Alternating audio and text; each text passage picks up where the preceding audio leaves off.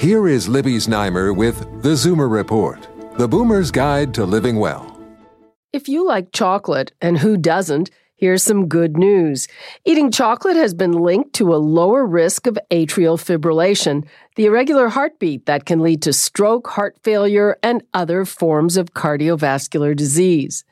A Danish study followed 55,000 people aged 50 to 64 for 14 years and found more than 3,000 cases of atrial fibrillation.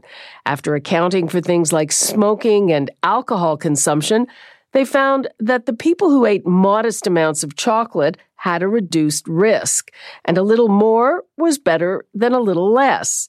People who ate two to six one ounce servings a week of chocolate reduced their risk by 20%, while those who ate only one to three one ounce servings a month had a 10% reduced risk.